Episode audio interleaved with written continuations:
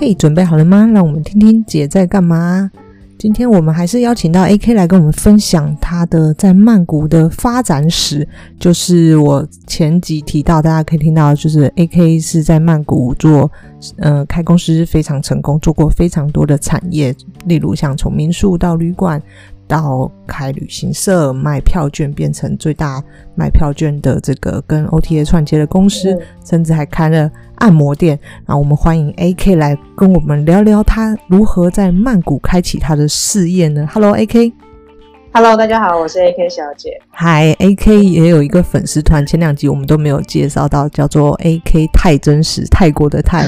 AK 这个在泰国的经验，我觉得的确你。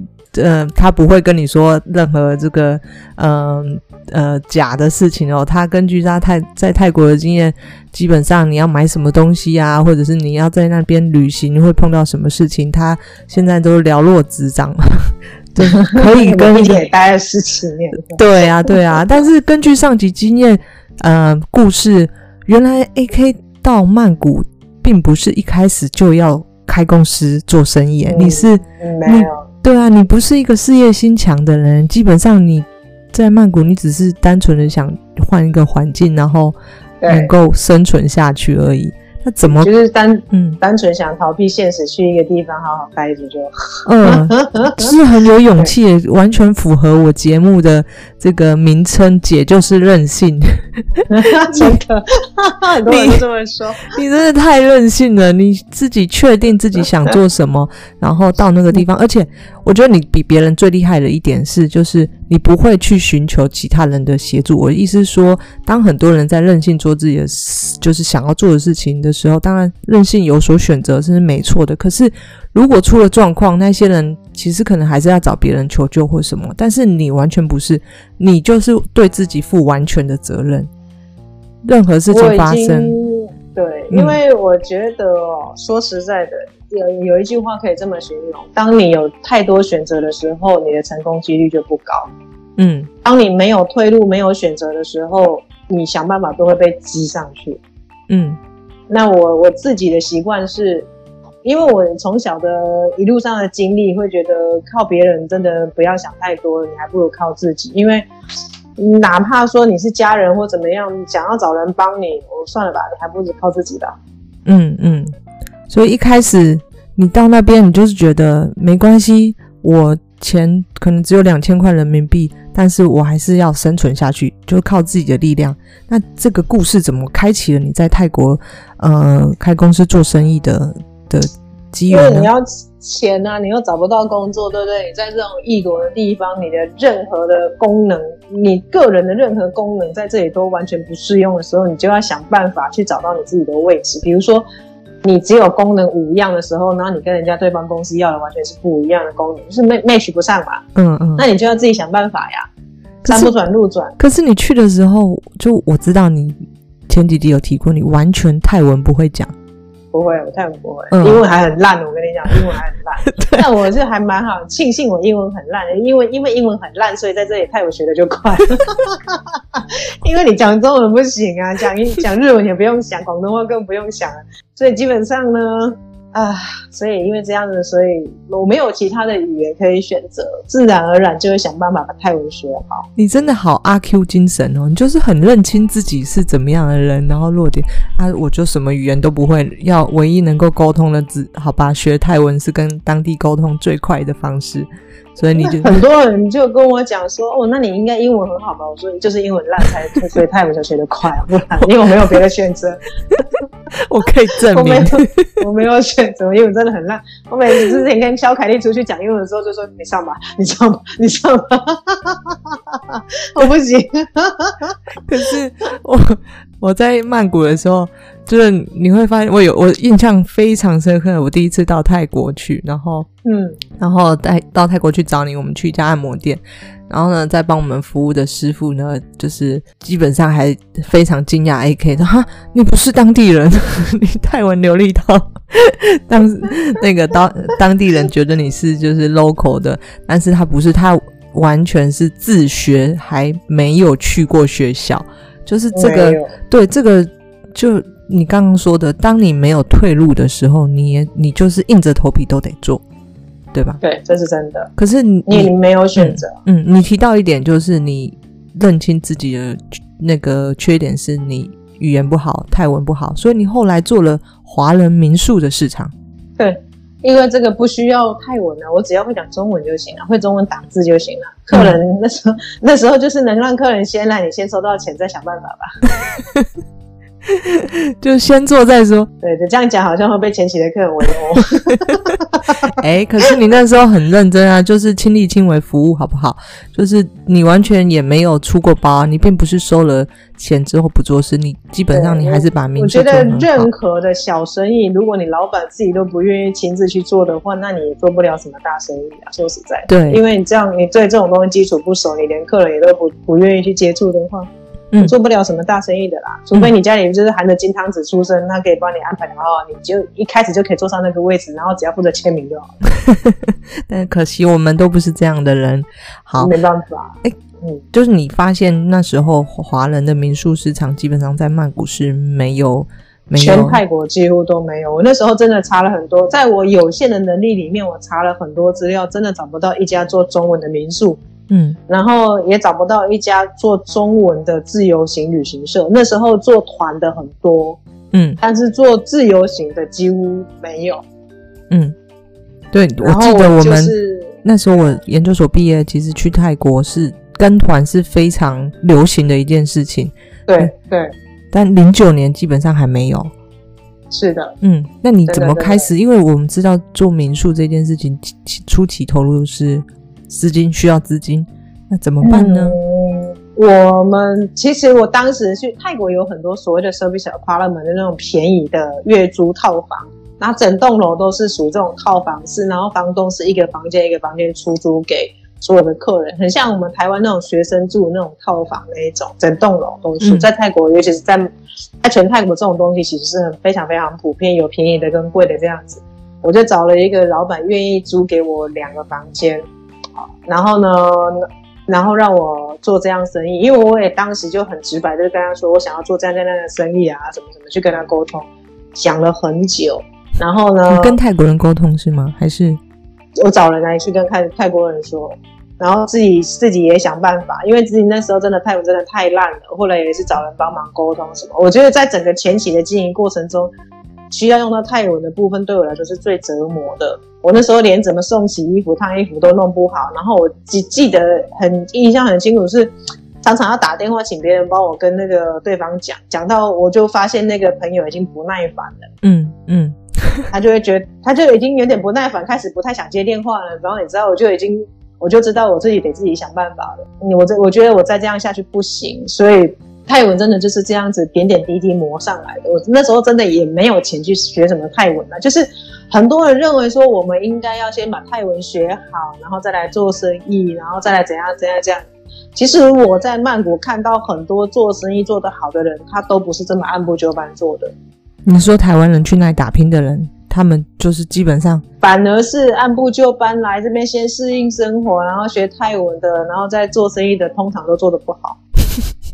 打包回去的速度最快，反过来才是比较可能成功的人，因为他过得太悠闲了。嗯，来这边，因为在泰国的环境很容易会让人家悠闲跟放松，但是其实，在泰国这个环境，我认为还是有很大的机会你可以赚到钱，但前提是你不能跟泰国人一样悠闲。嗯，你必须勤劳，你必须肯做，你才会有机会赚到钱。要不然你就跟泰国人去领领一样的薪水就好了，你就不用讲太多。嗯，可是你那时候发现，就是语言是最大的问题。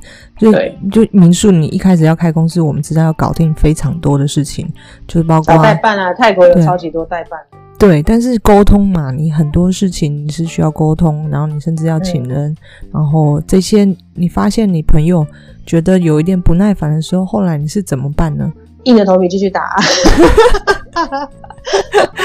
想办法解决，换别的朋友。想办法。然后那个其实我的反应算快啦，因为在有些情况之下，大概几次之后，我就其实客人不外乎 大概就是那几个问题，嗯，然后大概就是那几个状况。然后轮番下来之后，其实已经慢慢的不太需要一直打电话或干嘛干嘛干嘛干嘛了。嗯嗯，就大概自己知道怎么应付，然后对泰国你自己来玩跟客人来玩，他想要问的问题，其实。跟知道的方向是大不同的，因为我们自己是只有自己的范围是很小的，可是当当你面对这么多的旅客跟游客的时候，你整个面是忽然提到很大的，对，那个程度是不一样，所以但是那个范围差不多就是那个范围而已啦，因为客人问来问去就是那几个问题。嗯，可是你说你一开始是从两个房间开始，对不对？对对，然后这两个房间自己买的，你已经衡量过。这两个房间是你唯就是能够负担的的金钱，你并没有去借贷或者什么。确确实有，那时候也是借，以后有借钱啊，然后后来也是觉得不知道能不能做得起来，先租两间看看，因为也是很胆小，怕到时候做不起来很尴尬。那我们怎么做？因为我以前做电商起家的，我知道电商要怎么样去行销，然后推广自己。嗯，那时候就上什么背包客栈去贴文啊，然后自己写部落格啊，然后下广告啊，这样子上来的。电商的经验跟你在民宿这件事情是帮助很大，就是因为因为你完全一切从零开始，并不是有什么品牌加持或者什么，嗯，你就开始自己行销这件事情。对，对我来说，就是换个商品卖而已。嗯。但其实逻辑是一样。一开始做民宿这件事情，你觉得遇到最大的困难，除了语言这件事情，还有什么呢？在那边刚开始，刚开始哦，就真的很累，就是没人，然后也找不到人，人也待不住。因为，因为像我们刚开始到第三个月还是第四个月的，我有点忘，就是我们的房间数越来越多，然后最高纪录拓展到十间。可是我已经真的没有办法一个人去洗十间的房间，然后打扫清洁、洗床单，然后服务客人，然后还要接单，我几乎都没有睡觉，因为我长达大概至少有五年的时间，几乎二十四小时都在处理客人的东西，然后一天工作至少十七个小时。五年天呐、啊，我我这个是一个，而且客人常常就是因为、嗯、因为那时候荷兰航空半夜的飞机都是有特价，所以其实蛮多人都选择那种荷兰航空。然后我又是那种一被叫醒就会睡不着的那种，所以我几乎常常就是客人因为半夜啊坐计程车被骗啊，基本上十十个客人有九个有这个问题。那你就会有一个电话给他们，是不是？对，然后就是变成客人有问题就会一直打，就会打给我，但我不觉得这有什么啦，因为客人他们。嗯找不到路，他总是得要，你总是要让他找得到嘛。所以，只是有时候到后来，有些客人一些很很白天你可以问的问题，然后半夜也在打的时候，你整个火就会上来。但是，嗯，只要做服务业哈，只能深呼吸，跟他说，嗯，好，那这个白天我们再处理可以吗？这做服务业的悲哀就是这样，所以长达五年的时间，因为你是做这个。呃，民宿产业，呃，民宿产业就是，当然很多人去玩就会碰到当地的问题啊，就是问你，对，然后你觉得，而且这些东西其实对于你，老实说也是一个外地人，你也是这样一点一滴的去发现，去自己靠自己走，对，这些路都是靠自己走出来的。比方说什么恰图恰哪一间店比较好，哪里会骗人什么，你对啊，我后来我记得你说你民宿你从两间规模做到二十几间。就是那那个时候，你就踩在点上，就是天时地利人和，然后我们只能这么说。而且，你对市场有敏感度，然后刚好看到大家的需求，这个上去的速度就很快了。那后来就是我看到你就发展了其他做 tour 的这个这个业务内容，嗯，那这个是怎么样的一个一个过程呢？我自己在做民宿的时候，我很喜欢跟客人聊天，因为我急迫的想要知道客人来泰国都去干嘛。嗯。然后当时也也没有想过说要利用这些东西来赚钱，我只是想要多了解一下游客的需求，然后我能在，我我能把什么东西做在前面这样子而已。嗯嗯，然后减少个人的困扰啊，然然后可以让他们旅行更顺利啊。我当时只是这个想法，没有想太多。然后加上我这个人又很鸡婆，可能是因为就一个人在泰国吧，也没什么人好聊天，所以每天都抓着客人随便聊天，聊一聊就聊出商机了，是不是？后来我看到客人有个评价说，那老板真的很爱聊天，会抓着你，可能要注意一下。可能人家不想聊天，但你又跟他聊。嗯。然后其实，在跟客人聊天的过程中，客人也因为他的语言不通，因为泰国不是一个讲英文能通的地方，说实在的，对，没错。然后。他们要订各种门票啊，想要在泰国买什么什么东西啊，买行程啊。我记得当时非常清楚，当时的呃一日行程自由行的行程的天下是在考山路的那个妈妈兔。嗯，很多早年就是长期来泰国玩的人都对这个应该都是印象深刻。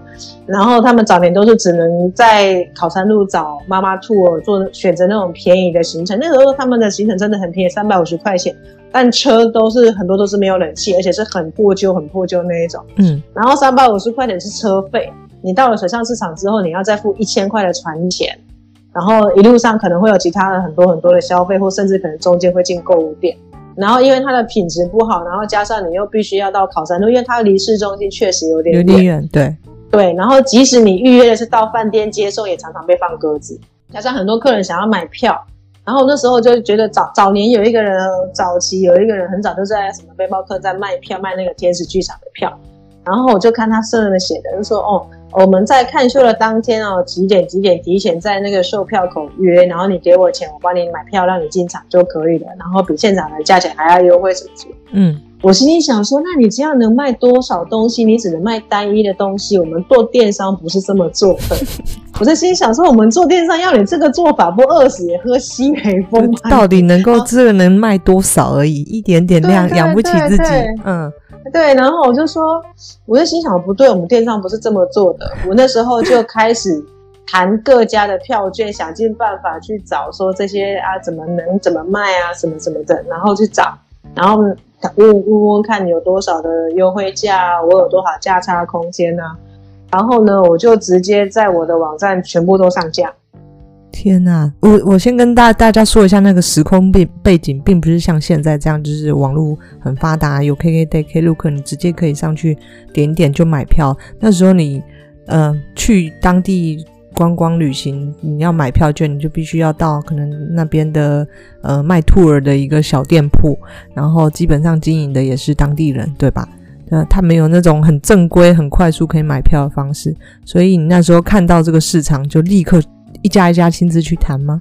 就就就去想办法切入，然后嗯。然后那个时候，其实哦，我跟你讲，那个年代还是什么样子？你知道，我们在上，我们在网络上看到哪一家卖票的比较可靠，然后一张票多少钱？然后网友到了曼谷之后，如果想要看这个表演，就按图索骥去找到这家旅行 路边的旅行社，然后找这个旅行社买票之后再去看秀。当时的时空背景是这个样子，嗯、然后我就心里想说。对，我就心里想说，如果我可以让客人在出发前就做好这些预定跟安排，他来只要拿着我的证明去现场入场的话，那这样子应该是会更快，是会有市场需求的。嗯，然后其实当时我们也不懂得直接去找秀场。那时候我们还傻傻去找看看有没有什么中介啊或旅行社，因为第一我们没有旅行社牌照，然后第二我们也傻到没有想到说我们直接去找这些秀场谈，因为我想说我们的量那么少，才几张票，人家可能不会理我们，就是自己想了一大堆，嗯，然后找那种中间的中介啊、中间商啊什么，卖了很多年。才开始自己用自己的脸色去。怎么一开始你真的是很单纯呢？一开始你只是想为了客人好，然后觉得自己啊，算了，就是基本上自己的客人的量也没有那么大，就很单纯的想说，算了，那我就找中介，然后帮客人省一点功夫，这种这种心态，对，吧？然后就做了几年这样子。后真的后来比较规模化的时候，才开始就是做的比较。大跟齐全，早年真的就这样。然后早年的时候，泰国那些秀场，我印象非常深刻，就是天使天使剧场，就是嗯，你即便前面都已经先跟他预约了，然后传真的一百次，到当天他还是会跟你说我没有看到你的，我没有看到你的预定。这个是真的吗？还是他们在泰国就是这样子？每一家都是这样子，他们生态就是这样，每一家都完全不可靠。就是对，呃，但是但是我的出现让他们颠覆了他们的想象，因为早年他们认为他们卖票只能卖三天之内的，嗯，但是我的出现让他们非常惊讶，而且注意到我是我居然可以提前卖三个月、两个月的票，把这个周转期就是这个期间拉长了。因为客客人台湾人要提早预约，嗯嗯嗯嗯，就那当时候只有你跟他们对接的是可以这种状况，他们觉得哇天哪，没有不真真真真的真的没有别家，而且我那时候做了一个领票证，然后上面写我们的公司名字，然后客人的名字、看秀的日期、他买什么什么什么种类。嗯，你知道当时的那个秀场那种天使剧场啊，他们不愿意接受这种东西，他们觉得他他泰国人是不太愿意改变的族群，他们认为我们原本这个方式能卖就可以了，不要动。嗯，是我死硬的想办法，然后跟客人说：“我跟你讲，泰国人哦，就是问出错率很高。你就到了的时候，你要提前到。然后你到了那个门口，如果你给他看那个证，他跟你说没有的时候，你不要急，你打电话给我。嗯，因为一定又是他们有什么问题。就是我会先把这情形先告诉客人。所以当早年的客人哦，比较有耐心，他就是会愿意说：哦，好，那我提早去。然后有问题的时候，他说：哎，跟真的果然有问题。我说：对啊，他们就是这样。但你先等我一下，我。”我打电话跟他们业务再说一次，嗯，然后几乎就是很常常这样的状况。后来他们被我改变了，就是可以接受领票领票证入场这件事情。你做了一个创新，你根本就是实体的 QR code，你那时候直接发了一个 对，而且我是可以，对我那而且我那时候是做到，就是我可以让客人提前两到三个月把所有东西都订好，然后订好之后到。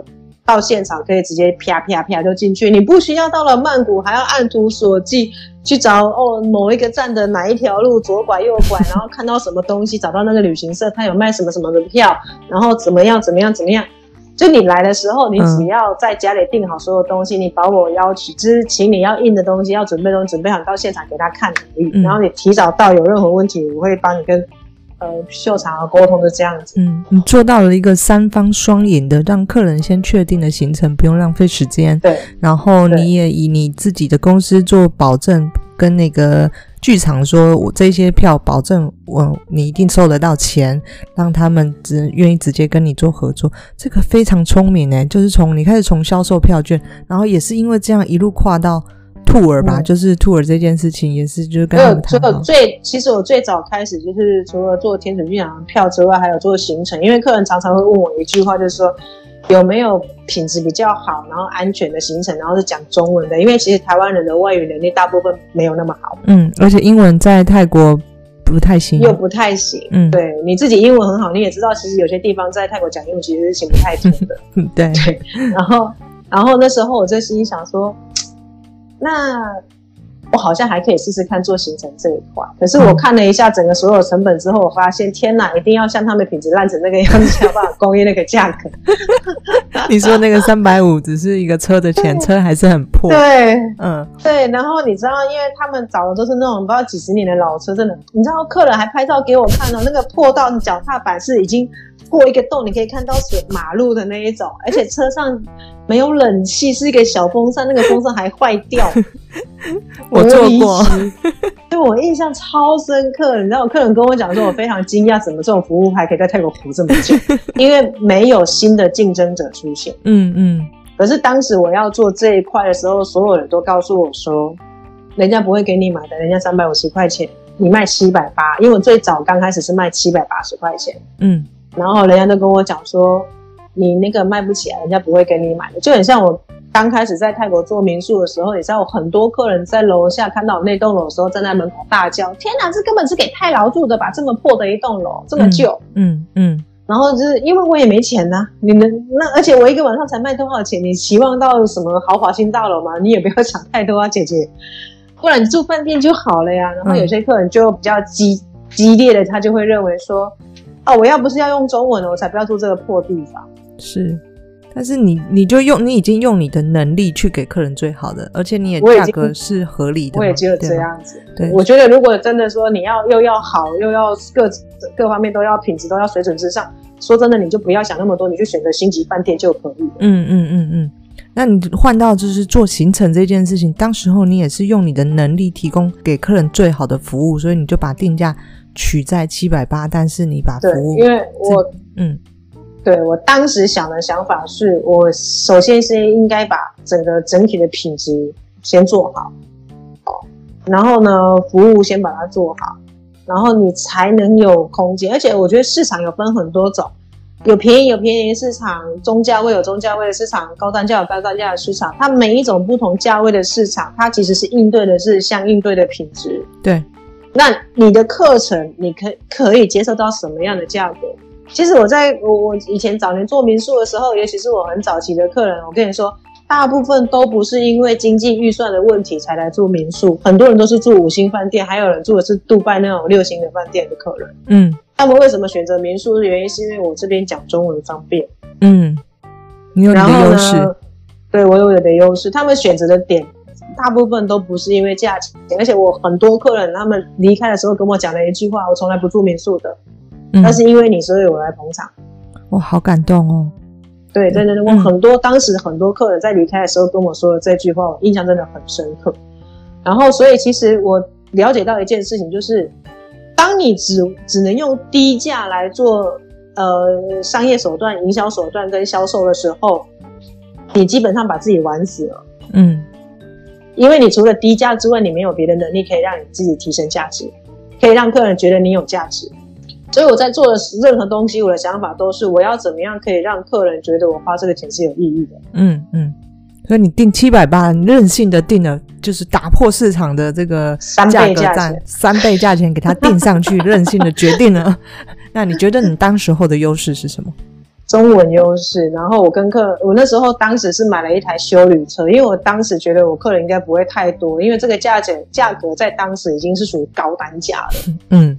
已经属于高单价，因为三倍的价钱已经属于高单价，所以我那当然我们也不可能做到像做老外市场一样，你一次跟客人收个三两三千块钱的那一种。嗯，然后当时已经属于高单价，但我的客人确实开始就慢慢上来，因为客人他不愿意去考山路这么远的地方，这第一个；第二个，他们不愿意去赌考山路的品质。嗯，然后第三个，我这边中文可以沟通，他们认为比较安心有保障。嗯嗯。非常聪明的分析自己的优劣势，然后任性的定出了这个价格是客人可以接受的区间，可是也提供相对品质的服务。那这非常厉害。那这些行程呢？你是怎么觉得亲亲力亲亲为吗？你就是一个点。我记得那时候你花费很多的力气去开发，你等于是自己是线控，自己是自己是亲自尝试过。你可以跟我们就是介绍一下吗？我讲到这个，真的就是我跟我们之前的那个呃早年哦，说实在，真的每天都在忙民宿的东西，没有办法真的去一个一个看点，所以我用最快的方式就是直接看现在市场什么卖最好，客人要什么行程，然后我就把它组装在一起，然后也是。早年刚开始的时候，其实没有想那么多，就是哎，跟司机讲一下，你去你们泰国什么什么地方，然后不要让客人被骗。当然，我也有去看过，嗯，可是我我发现你伸手，你对旅游这一块，对客人需求这一块，你没有到这么了解的时候，你去看现场的时候，呃，那个全面性没有那么强。因为我后期再去看这些地方的时候，我发现其实我看的角度更不一样。嗯，早期真的就是像游客的角度去看这些东西，所以。但其实早期你没有自己去，对不对？早期就是呃，网络上做功课，或者是跟客人的经验分享，但是你并没有真正去到那些点。好，没有去到全部的点，嗯嗯，没有去到全部的点，然后对那个地方就是只有片面的了解，但不是全面的了解。就这对整个，假设你水上市场来讲好了，你片面的了解就是一般客人去单一的地方，全面的了解是你对那些整个市场每一个店家跟。所有的细节，比如说这个东西卖什么卖什么，然后那边那个区域的店家，那个区域的店家，这个是要全面的了解，这个是有个差异性在的。嗯嗯嗯，不是像其他卖行程那样，就是你就照抄。我今天去水上市场，就是放客人 A、B、C 三个点就好，就是基本上你的行程是你真的亲自去踩出来，然后真的是有品质推荐，是这这个才会让你的行程跟别人的不一样，才会突出。这就是为什么我说，呃，这个 AK 其实对泰国、对曼谷非常熟。他不是因为住在那边住很久熟，他是常常是就是靠自己对去跑，然后靠自己。比方说，我常常如果大家有 follow 他的粉丝团，这边顺便工商一下，叫 AK 小姐太真实，你就会发现他是。基本上很常半夜或者晚上在直播，或者是曼谷哪里有活动，他就第一个冲去 带给大家最真实曼谷的状况。对啊，那那时候就是行程也做到非常大。嗯。我觉得如果是我啦，就是能够提供这样的服务，然后价格我也可以接受，当然会买单。就是你你非常精准的抓抓住消费者心理，而且对于这个市场很敏感，洞察洞察力就是。非常强大，哦，这是我所佩服的。基本上在异地的话，可能不知道是因为在异地，所以特别你才会特别敏感这些事情。我客人他甚至很多人参加完行程跟我说：“哦，你们公司很厉害。”我说：“怎么了？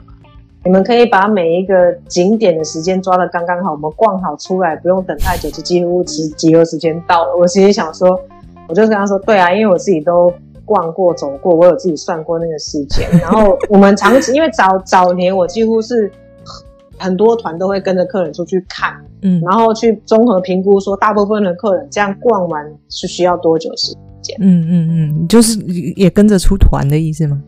对，早年都会跟着去这样子。然后，然后我就去，我都会去看每个客人啊，大概对这个景点的兴趣喜好啊，然后这个景点大概客人会花掉多少时间啊什么的。就是，所以我每个景点的时间早也是这样设定出来，然后客人都很多客人那时候都反映说，你们公司抓这个时间抓得很准，就是几乎我逛完出来之后，差不多就到集合时间了。因为他们不知道是老板亲力亲为去踩过来的。